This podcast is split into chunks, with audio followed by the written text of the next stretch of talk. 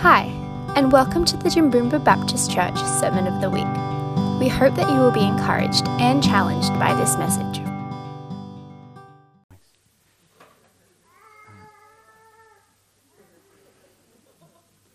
The cutest one in the room, that's who's. Yeah. All right, uh, I have a confession to make. I'm a little bit soft. And some of you thinking, Scott, we already knew that. You're soft, you know. But if you didn't know me before and you see how buff I am and everything, you think I'm a pretty tough bloke. You know, there's not, not much softness about me, but I am. Now, you're probably going to ask me about this. So I'm going to just tell you right now. All right, so this week, so a while ago, Jay tells me it was over a year ago, but it doesn't seem that long to me. Um, I was working in the yard and I got like a, a nick or a sting or something. I don't know how.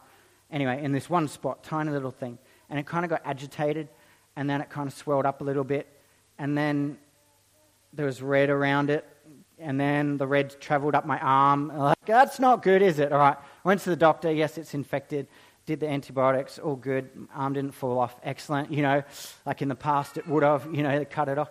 And uh, they sorted out. And the doctor, and there was still a lump under the skin. Okay. And the doctor was not concerned.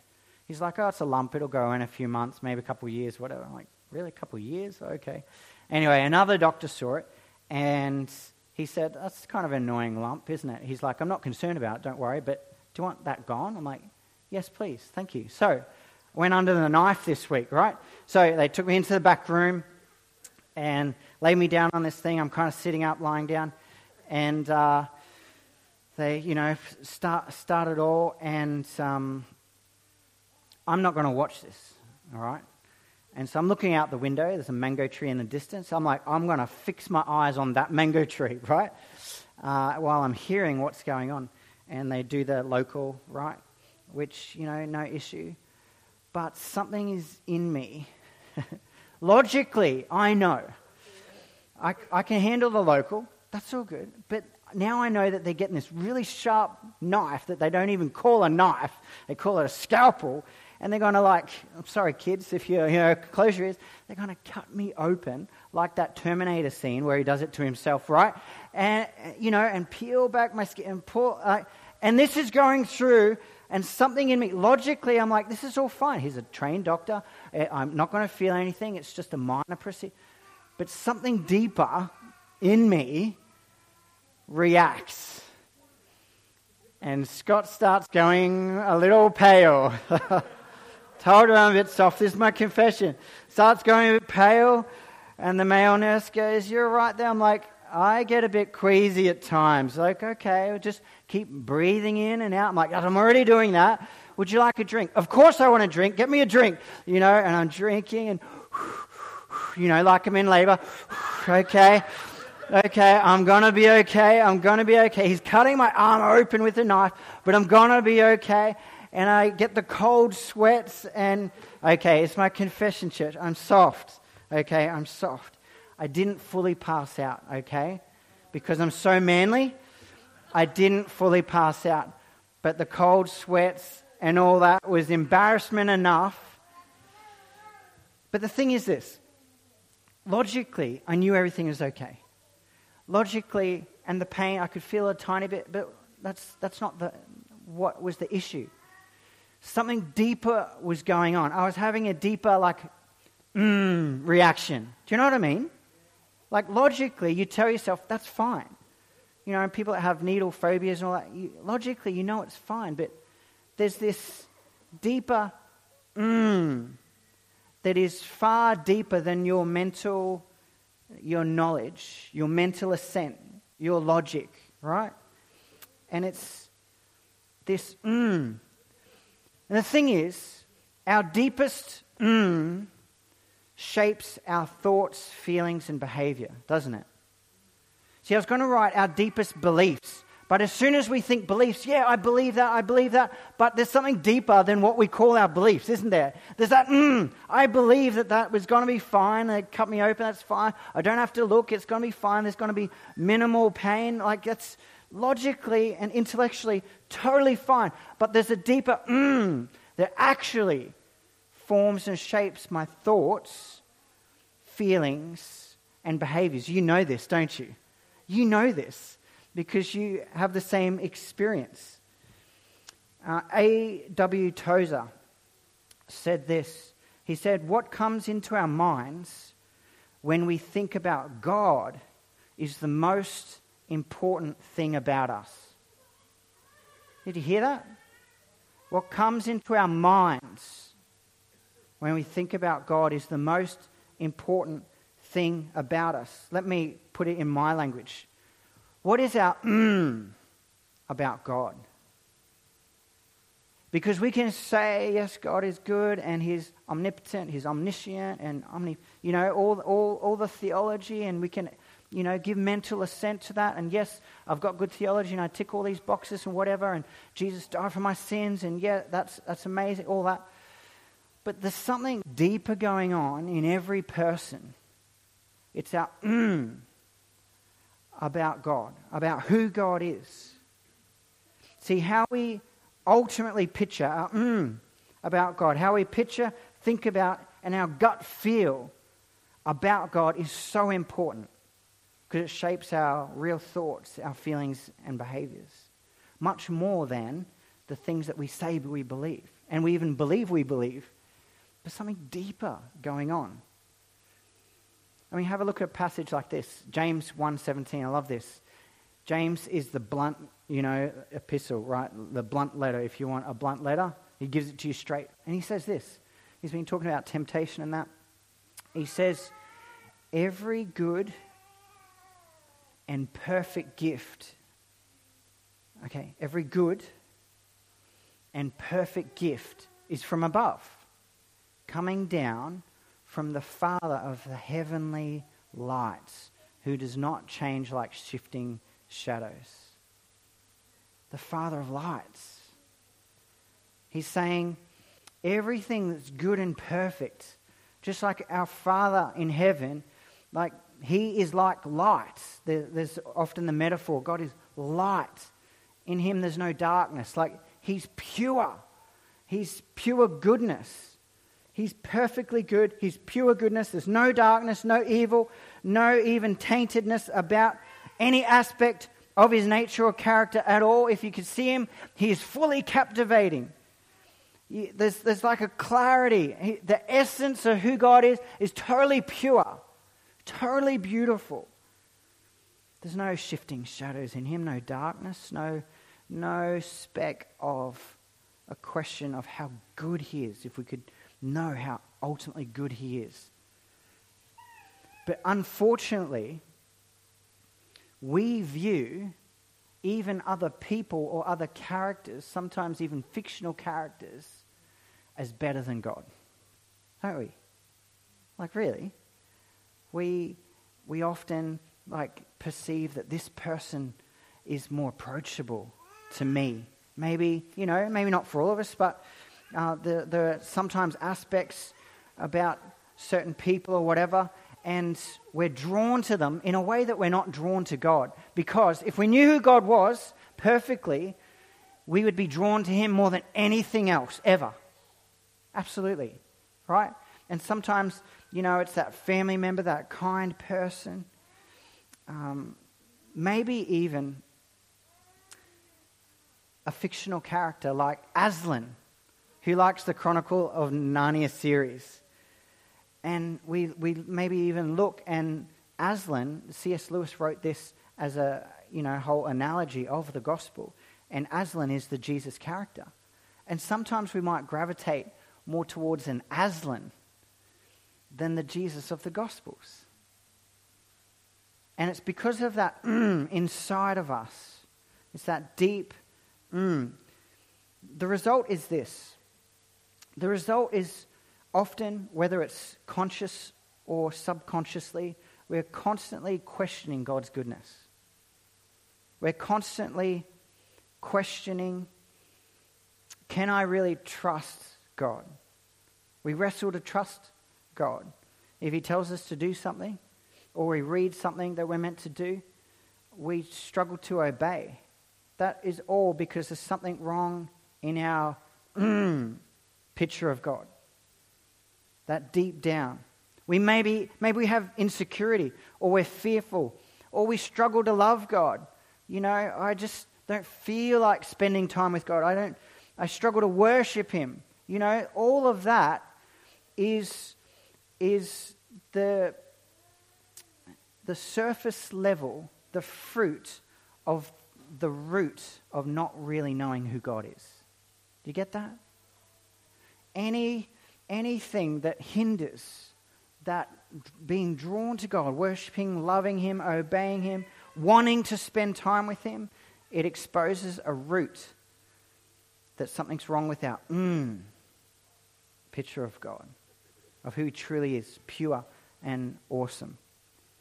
So I want to challenge our deeper, mm, our gut feelings about God this morning. We're going to start a little series on blessing, just leading up to camp, um, looking at, you know, God, where does blessing originate? It originates from God. And we're going to look at a few different angles of blessing and aspects of God's blessing. And today we're going to look at blessing in terms of that it is God's heart. Blessing is God's heart the essence of who He is. And I'm going to make this statement, and you might even recoil a little bit when you read this statement. I know I would have 20 years ago, okay? But here's the statement I'm going to repeat for the next few weeks that God's intention is always to bless. God's intention is always to bless. I'm going to nut that out a little bit over the next few weeks, but today a little bit. I want us to get this deeper in us, not just a mental knowledge, but deeper, down to the mm. Now, let me just explain the word bless just really quickly. Bless means, t- in terms of God blessing, means to bestow God's grace on us. His grace, His goodness, His favor. It's the favor of God. It's a, a good status or standing with God. It can even be in, enduring a, a power upon us for things. Uh, it's often to produce success in our lives in certain ways or flourishing or flourishing. And my goal is this that we would all have a refreshed vision of God's beautiful heart. That we'd have a refreshed vision of God's beautiful heart. I don't want us walking away going, yes, God wants to bless me, bless me. It's all about me, selfish me. You know, God can do whatever for me, me, me, me, me. I don't want us to walk away with that. That's not the intention of this series. My intention of this series is this that we walk away going, wow, God is good. He is good. He's so amazing. He wants to bless. He is good. I want it to be a God focused thing, okay? Now, I'm just more aware than anything, like, than other messages. Sometimes conveying information feels closer to the target.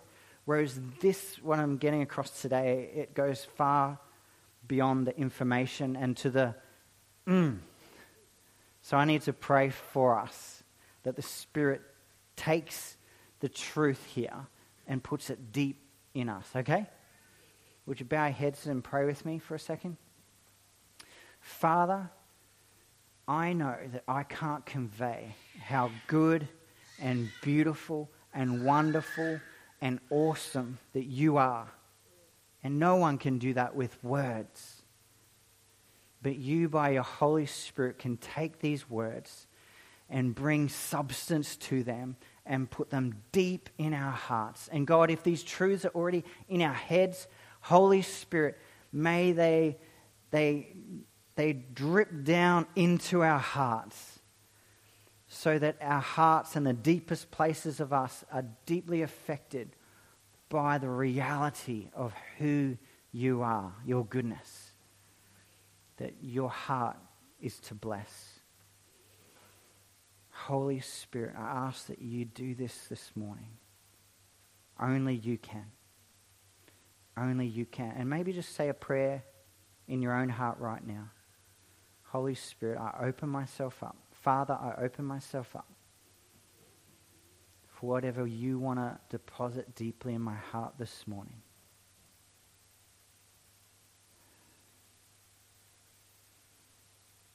Speak to us, Lord. We pray this in Jesus' mighty name. Amen. Amen. All right, I'm going to just uh, leapfrog from a passage in the Old Testament. This passage is to the nation of Israel. Okay? So, Numbers 6:22, I'm sure you know it.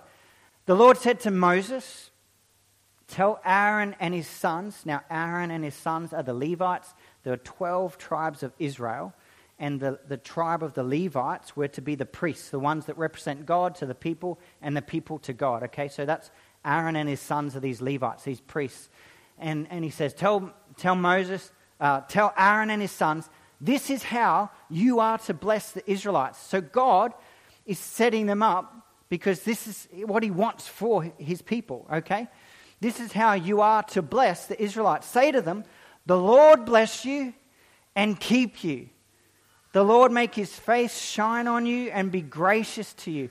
The Lord turn his face toward you and give you peace.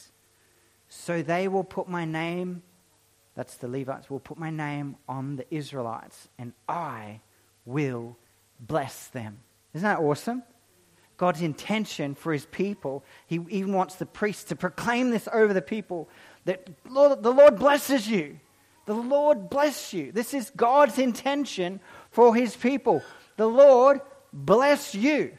This, these aren't just nice words. This is like a, there's substance to this.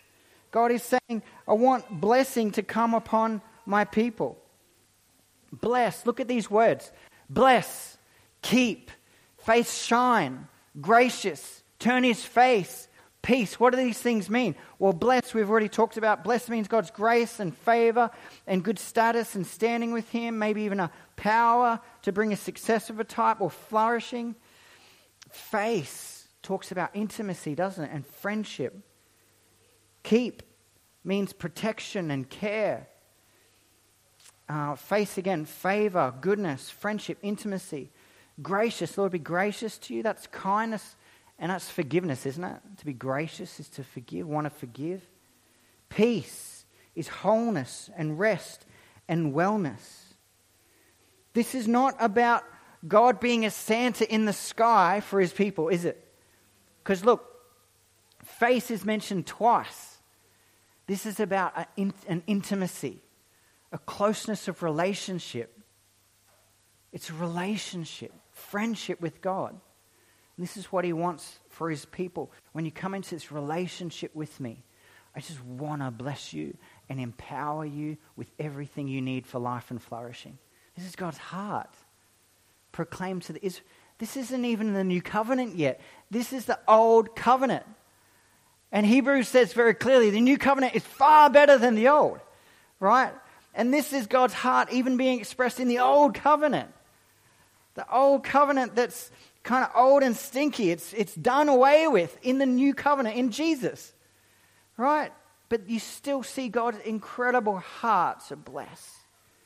Incredible. This is amazing because it's always God's intention to bless. God's intention is always to bless. And this is nothing new. It's not like a kind of like, where can I find God's blessing in the Bible? Hmm, need to dig hard to find this one. No, in the Old Testament, God's blessing, the concept happens over 600 times in the Old Covenant. This is God's heart. It's central to the covenant relationship with God. It starts at the beginning of creation, uh, at Israel's birth, at the birth of the church, and it goes on for eternity. Look at these passages real quick. All right. In Genesis 1, after he creates people, he blessed them. He blessed the animals too. This is about life flourishing for people. In Genesis 12, the start of the nation of Israel with Abraham, God says to Abraham, I will bless you because his heart is to bless. And then he says, Not only you, Abraham, but I'm blessing you so that all people on earth will be blessed through you. Is this God's heart for his people or what? Is this God's heart for everybody or what? Say or what? No, it's God's heart, isn't it? Come on. Am I the only person excited about this?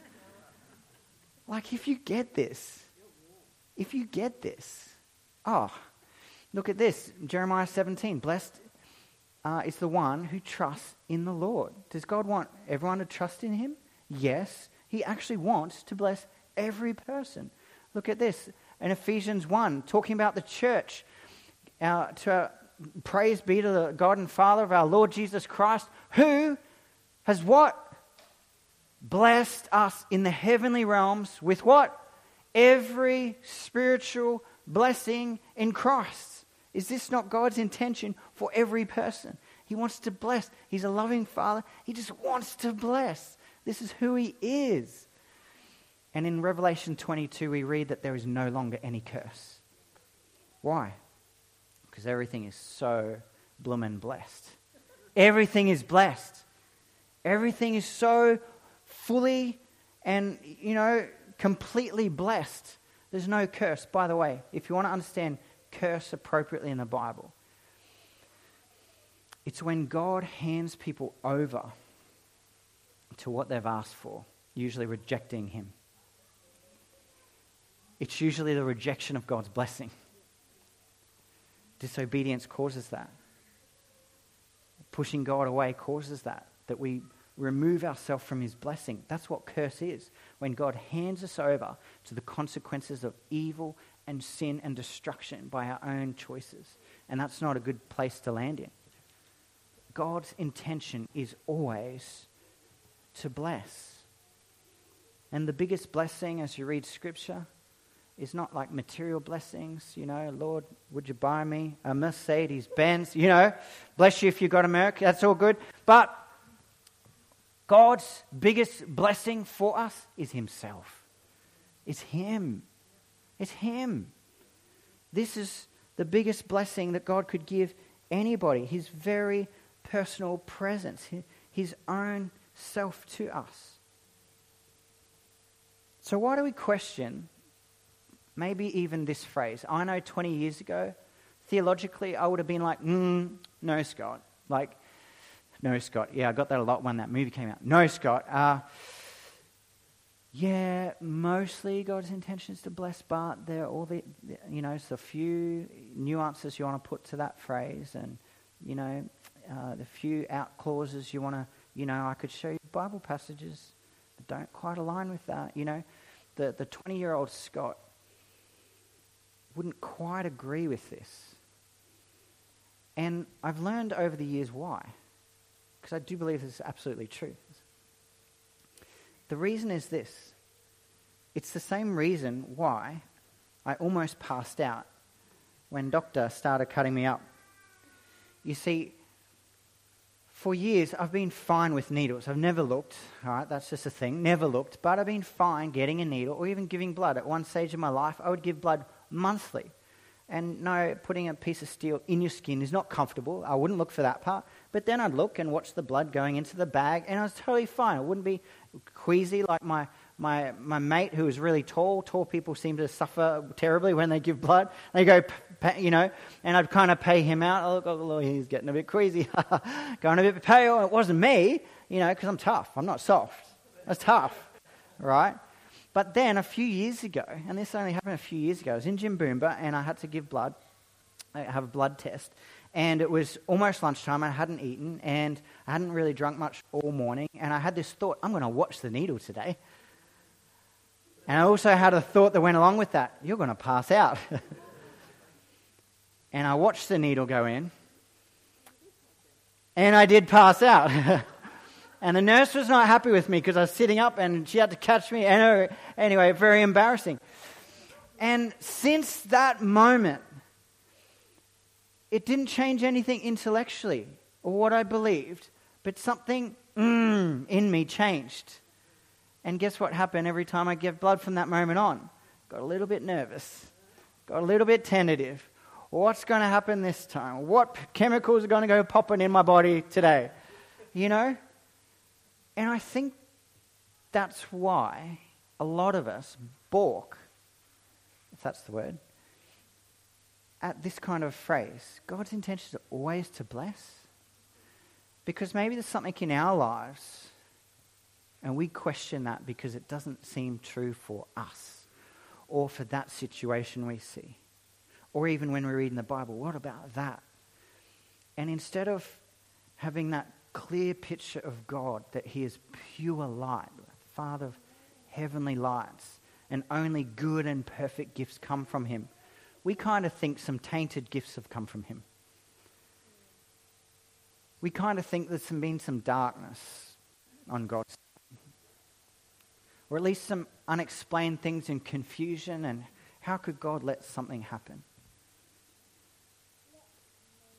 And maybe we still affirm God is perfectly good and Jesus died for us, He's that good. But mm, we've had a needle in the past, and that affects and infects our current, mm, our view of God. That's what happens. That's what I've noticed as a pastor.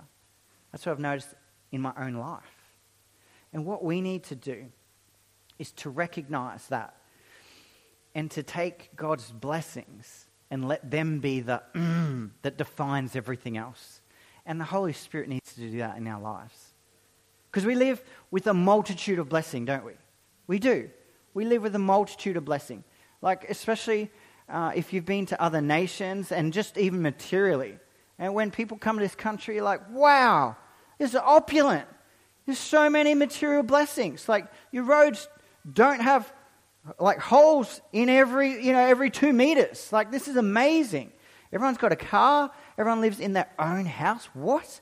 Own house? How many sets of clothes do you have? Wow, you've got this kind of food to eat. Like, you choose what food you eat. Wow, that's incredible. You know, you largely have your health. Uh, you know, I look at my life. I've largely got my health, a beautiful wife, beautiful children, family, supportive friends you know, a couple of cars, a house, like just everything materially.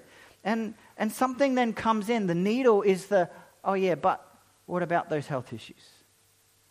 But what about that relational issue? But what about that financial trouble or that thing that came in, you know? And we think that God is withholding. We think that God's the one. Like, we don't do this consciously. This happens all down here in the mm space. This is, this is what happens. When we, when we get a revelation of how good he is, it changes how we view him and everything. And Jesus wanted to even challenge what we see as God's blessing. He came along in a culture that saw wealth and prosperity as God's blessing. Well, you must be favored by God. You got, you know, material blessing. And he came along and said, Blessed are the poor. Poor in spirit in Matthew, poor in Luke. Blessed are the poor. Whoa. Blessed are those who mourn. Whoa, hang on, Jesus. And he's trying to say, like, of all of how you look at society and think that you're favored by God and that, don't discount that God favors people that you don't think are favored. He favors them, He wants to bless them pour out His grace upon them. God doesn't withhold any good thing from us. And when it's evil or sin or the destruction caused by the fall, the suffering in this world, we're not to paint that as, well, God's doing that for something in my life. No. Does He withhold things from our life? Yes, but only when it's really good. And I'm not talking about sickness and all that kind of stuff, because when you see Jesus come along, He addresses that stuff straight away, doesn't He? He doesn't say, well, it's kind of God's plan that you'd be sick so you can, you know, develop character or whatever. He never does that, ever. He just addresses it as if it is against God's will. Does God withhold us things from us uh, for our own good at times? Yes, but you've got to be careful how you frame that. Because again, how you frame that depends how then you ultimately see God and have that mm, about God. Here's an example of when God does withhold things from us. Years ago, I went to the States. Uh, I've told this story before, maybe 20 years ago. And my idea was I'd heard God speak to me before, but you know, I had this impression that some people just hear from God all the time. And so I went to the States to learn about discipleship and mission and that. And, and ultimately, I was going to the States to learn how to hear God's voice. Now I was going to come back to Australia and change the world, right? This was my goal.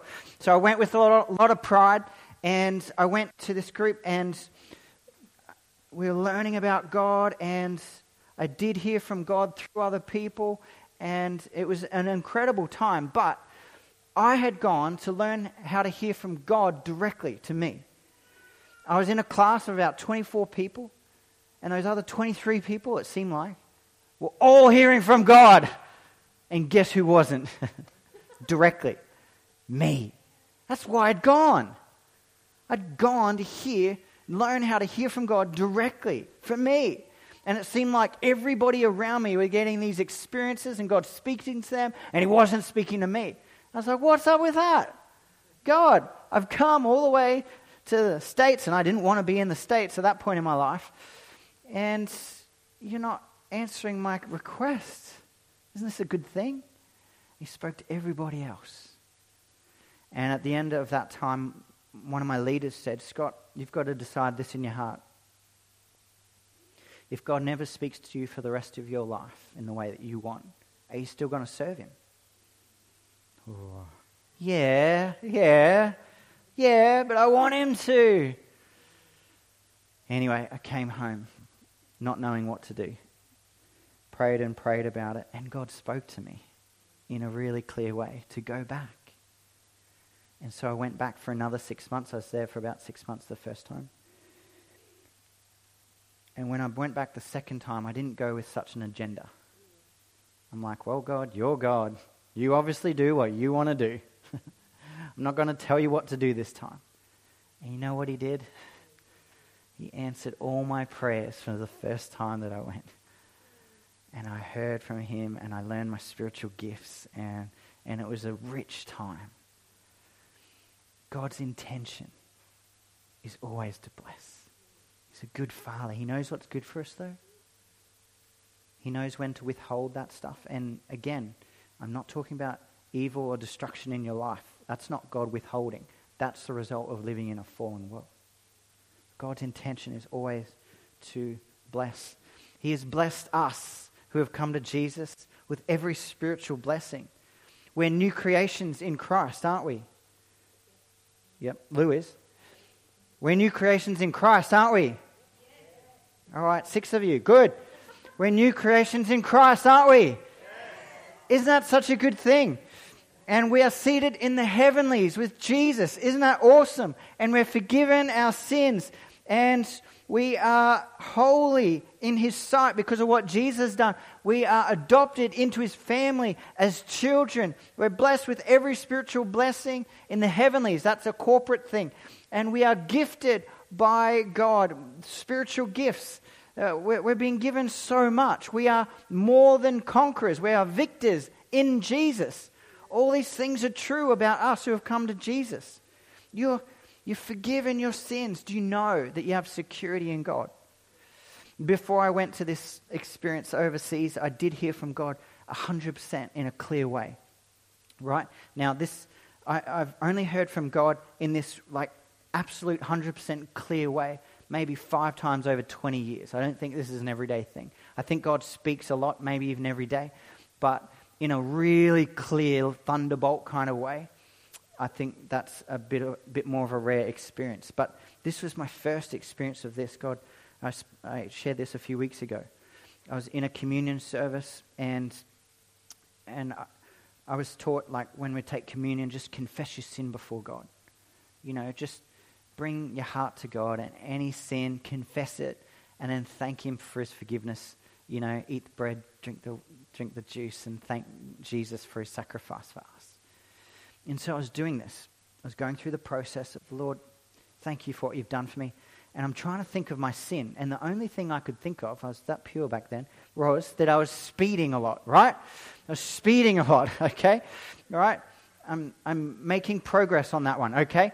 Now, and I'm like, God, the only thing I can think of is I'm speeding.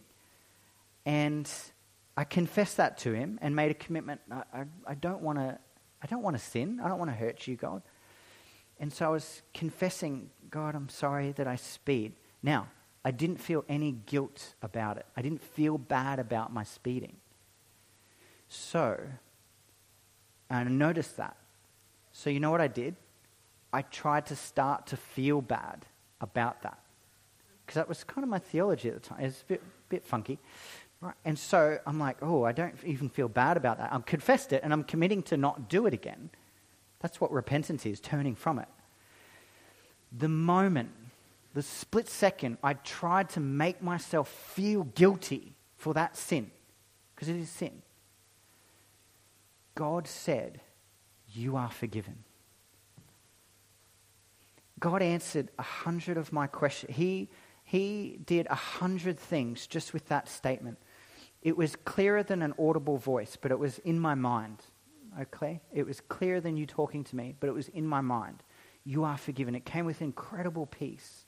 Now, I'd been praying for assurance of my salvation. I was 99.9% sure I was saved and secure for eternity, but 0.1% was too big for eternity, right? I wanted to be sure, to be sure, to know, to know, to know, right? And so this was one of my prayers. God, I've just got to know. I'm pretty sure, but I just, I just don't want any doubt. And, and he answered that in that blink of an eye. He also told me something about repentance that, you know what? He doesn't necessarily want to make you feel dirty and, and bad and wrong before you repent. The point is that you repent, right? He has brought the conviction of the Spirit on my life many times where I've felt terrible until I repent. But I notice the passage says godly sorrow leads to repentance. If you're repenting, God doesn't drag you through the mud and go, Do you know how bad you've been? Did you notice that? That's how good and pure He is. That's how pure His heart is toward you. He doesn't want you to actually feel bad about what you've done. He just wants you to move away from that and move forward in the life that He's got for you. Now, if you're not turning around, He'll let you feel that terror, you know, that terrible, you know. But God's intention, He's a loving Father. He wants to bless. Isn't that good? I learned so much from that one encounter with God. You are forgiven. Oh. And he wants to speak to me. I knew it. I'd read it in the Bible. Some people say, no, he doesn't do that today. You're wrong. Like, he does. He does. And personally to me, not just someone out there or on the platform or special. By the way, a lot of these experiences happened way before I was a pastor. You know? It's almost like less has happened to me when I was a pastor. now it all gets to happen to you. That's good. Bless you. God bless you. this is awesome. This is how good God is. God is ultimately for you. And these spiritual blessings, and doesn't God want everyone to experience that? Look at this 2 Peter 3 9. The Lord is not slow in keeping his promise, as some understood slowness because they're like, when's God, when's Jesus going to return? He's taken a long time. Is this really going to happen? But they're saying, but Peter says, instead, actually, he's patient with you, not wanting anyone to perish, but everyone to come to repentance. This is God's heart for every person. God's intention is always to bless. He, God is ultimately for you. Yes, God opposes the proud. Yes, judgment comes to those going against the grain of who God is. But look at God's heart even toward the wicked. Ezekiel 18. Do I take, this is God talking, do I take any pleasure in the death of the wicked? So many people's answer is yes, because God's showing his justice and righteousness. This is God talking. Do I take any pleasure in the death of the wicked? declares the sovereign Lord. Rather, am I not pleased when they turn from their ways and live? This is God's intention and heart for every, every, every person. Look at what Jesus says in Matthew 23 Jerusalem, Jerusalem, you who kill the prophets and stone those sent to you. How often have I longed? This is the heart of God. This is Jesus. This is God with flesh on. This is God become flesh. How often have I longed to gather your children together as a hen gathers her chicks under her wings, but you were not willing. God wants all to come to him. His intention is always to bless. God is not, not looking to catch you out. How many of us think that way sometimes? Oh, I'm just struggling with something and uh, I'm not doing something perfectly right and God's just going to jump on me. You know, God's just going to point out my sin or where I've stuffed up or, you know, I'm trying to follow Him, but He's going to catch me out. He's not looking to get you, He's not looking to catch you out. God is not looking to see you fail. What loving father does that? He's not looking to catch you out when you fail. He's not looking to see you fail. He's looking to see you succeed.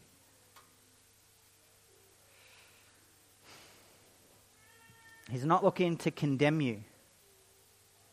He's not looking to punish you. Church, He's not looking to punish you. The cross says God is not looking to punish you. The cross says that God would prefer to take the punishment and consequences of our own bad decisions on Himself. That's what the cross is all about, isn't it? Jesus revealing the heart of the Father, taking our stuff on him because he's such a good and pure father that he'd prefer to take the burdens and disasters that we've made on himself than let us bear those consequences. That's what Jesus is all about. That's the good news of the cross. Look at this Galatians 3. Christ redeemed us from the curse of the law by becoming a curse for us. God would prefer to become and receive the curse on himself than give it out. This is the heart of God. Like He's that good. His intention is always to bless. So, for it is written, Cursed is everyone who is hung on a tree or a pole. He redeemed us in order that the blessing given to Abraham might come to the Gentiles, to everyone who's not Jewish as well, through Christ Jesus, so that by faith we might receive the promise of the Spirit. And through the Spirit comes all the blessing of God. This is the heart of God. Do you see how good He is, church? His intention is always to bless. The Father's heart is to bless. Let me finish.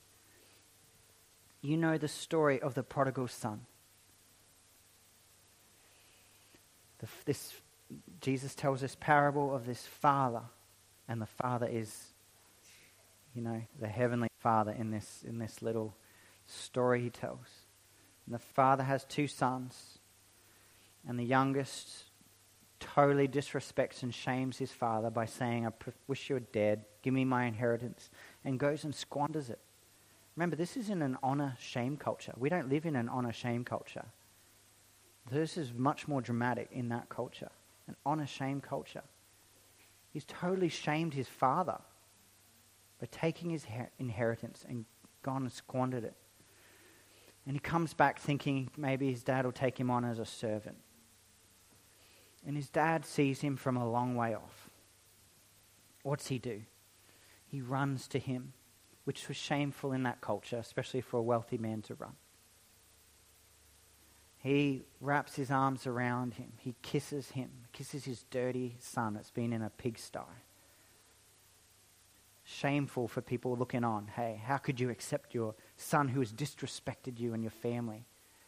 Throws the best robe on him, puts the family ring on his finger, giving him the authority of the family again, saying, Yes, you are part of my family, puts sandals on his feet, says, Go and kill the, the fattened calf. We're going to throw a party because my son was dead and lost. He's come back. He's alive. Was there some kind of sit down lecture like, do you know how much you've shamed the family? Do you know what you've done? Do you understand the gravity of your sin? Do you understand the gravity? He may not have. He just came back because he was hungry. He needed to survive. But the Father doesn't bother with all that because the Father is concerned about His Son. He's so pure that the Father is not concerned about His own honor. He's not. And, in church history, sometimes the church has got messed up and thought the cross was all about God restoring His own honor to Himself. That God was, you know, shamed by us by sinning, so He had to show how bad, you know, sin is punished by punishing His Son on the cross and, and they've got it totally wrong. This is not the heart of the Father. The heart of the Father is not one that looks to restore his own honor.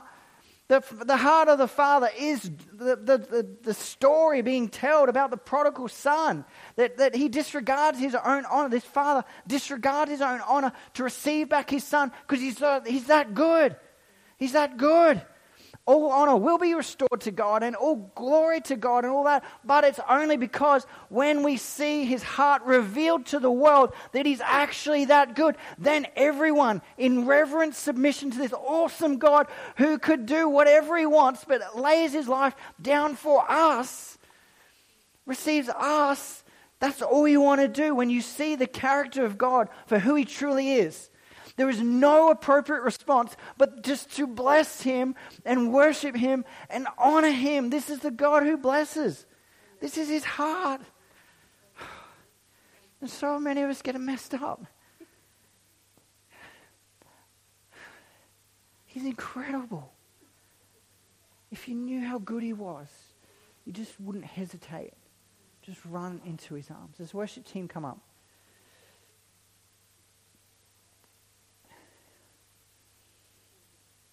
Just going to pray because I can't convey any more with words. Holy Spirit, would you convey to every heart here how good Heavenly Father really is? How good Jesus is, how good you are, Holy Spirit. And that your heart is to bless your heart is so pure toward us. You don't look to punish us or shame us. In Jesus, you came, Jesus, and you took the shame on yourself. Wow.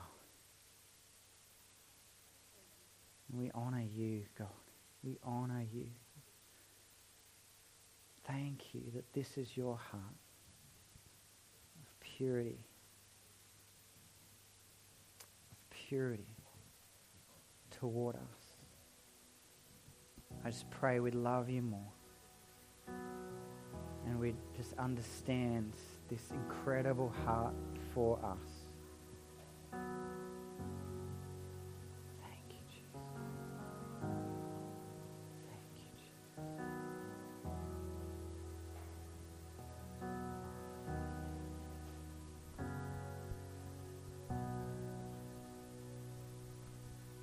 Just receive this as a prayer over you right now.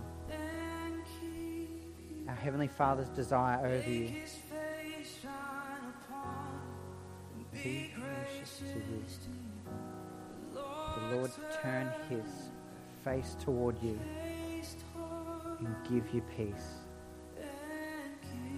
We're just going to pray this over you right now, okay? This is that prayer in Numbers. Ready? The Lord bless you. The Lord bless you and keep you. Make his face shine upon you. Be gracious to you. The Lord turn his face toward you